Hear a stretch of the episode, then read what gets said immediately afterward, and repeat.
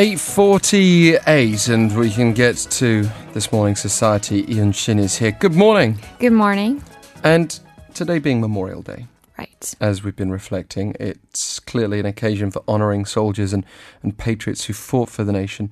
We will see a silence at ten a.m., just over an hour away. There'll be ceremonies across the country. Daejeon National Cemetery will be where the official cemetery um, ceremony takes place. But, but aside from that, many veterans might feel like they've been forgotten.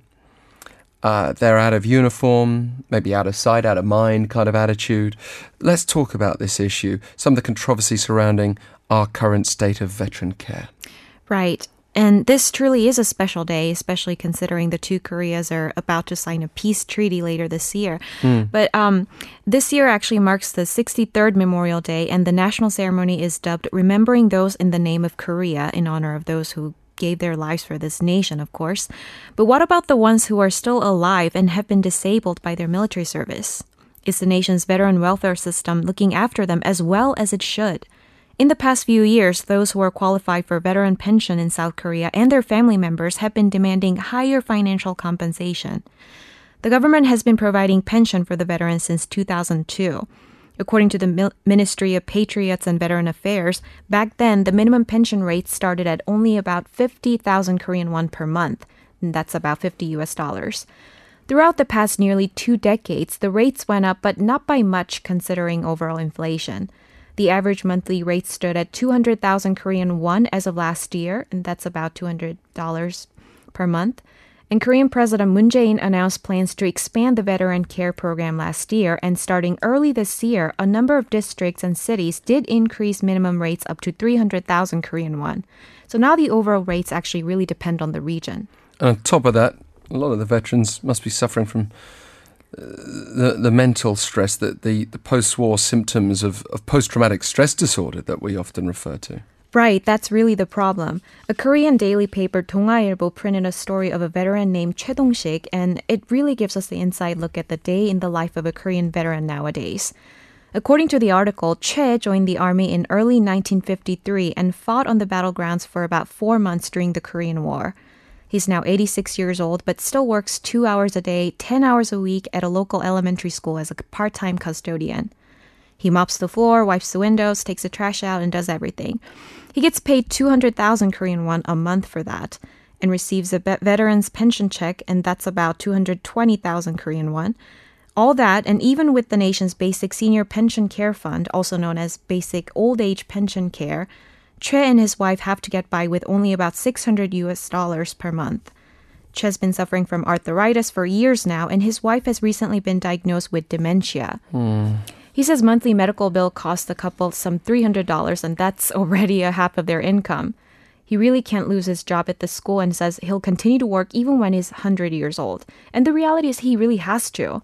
In the interview, he, ex- he expressed his heavy frustration about the government's current welfare system for veterans. I risked my life for the nation, and look where it got me. It gave me arthritis, chronic back pain, and the government doesn't compensate me enough to even live by. I'm not even asking much, says Choi.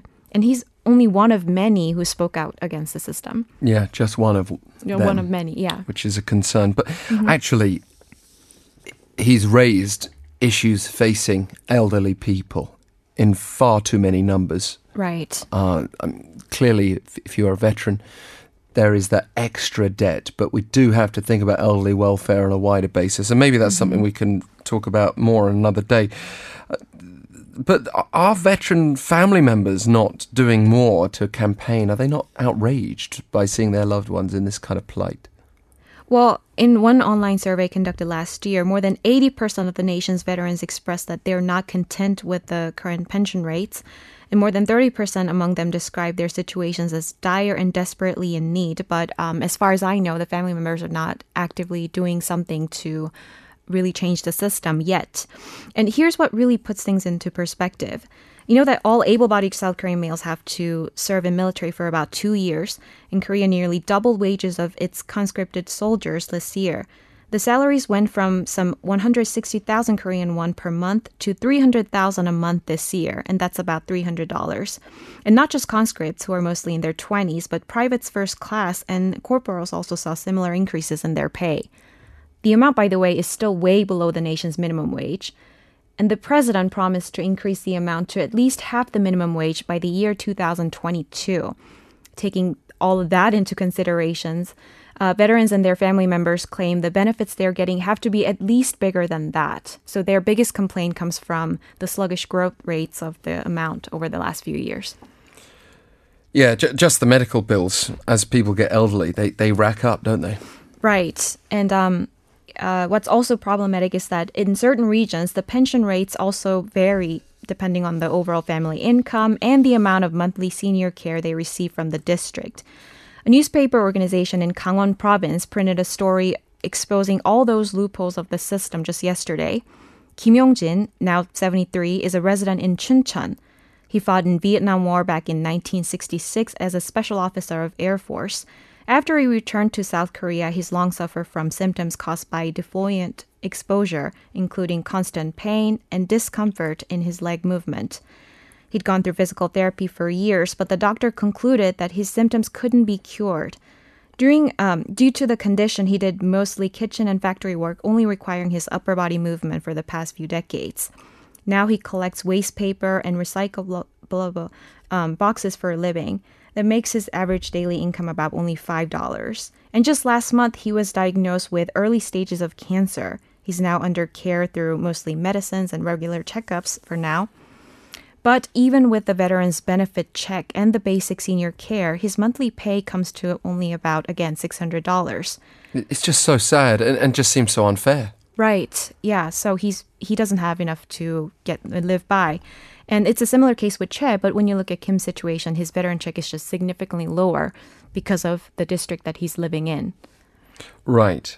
Uh, I mean, and you have your own right family yeah. here, don't you? Mm-hmm. Yeah, as, as I mentioned, I think a few weeks ago, my grandfather came from North Korea and he um, had to leave his family behind. He's originally from Pyongyang. He came to South Korea during the early stages of Korean War, and he had to fight alongside South Koreans against his own people.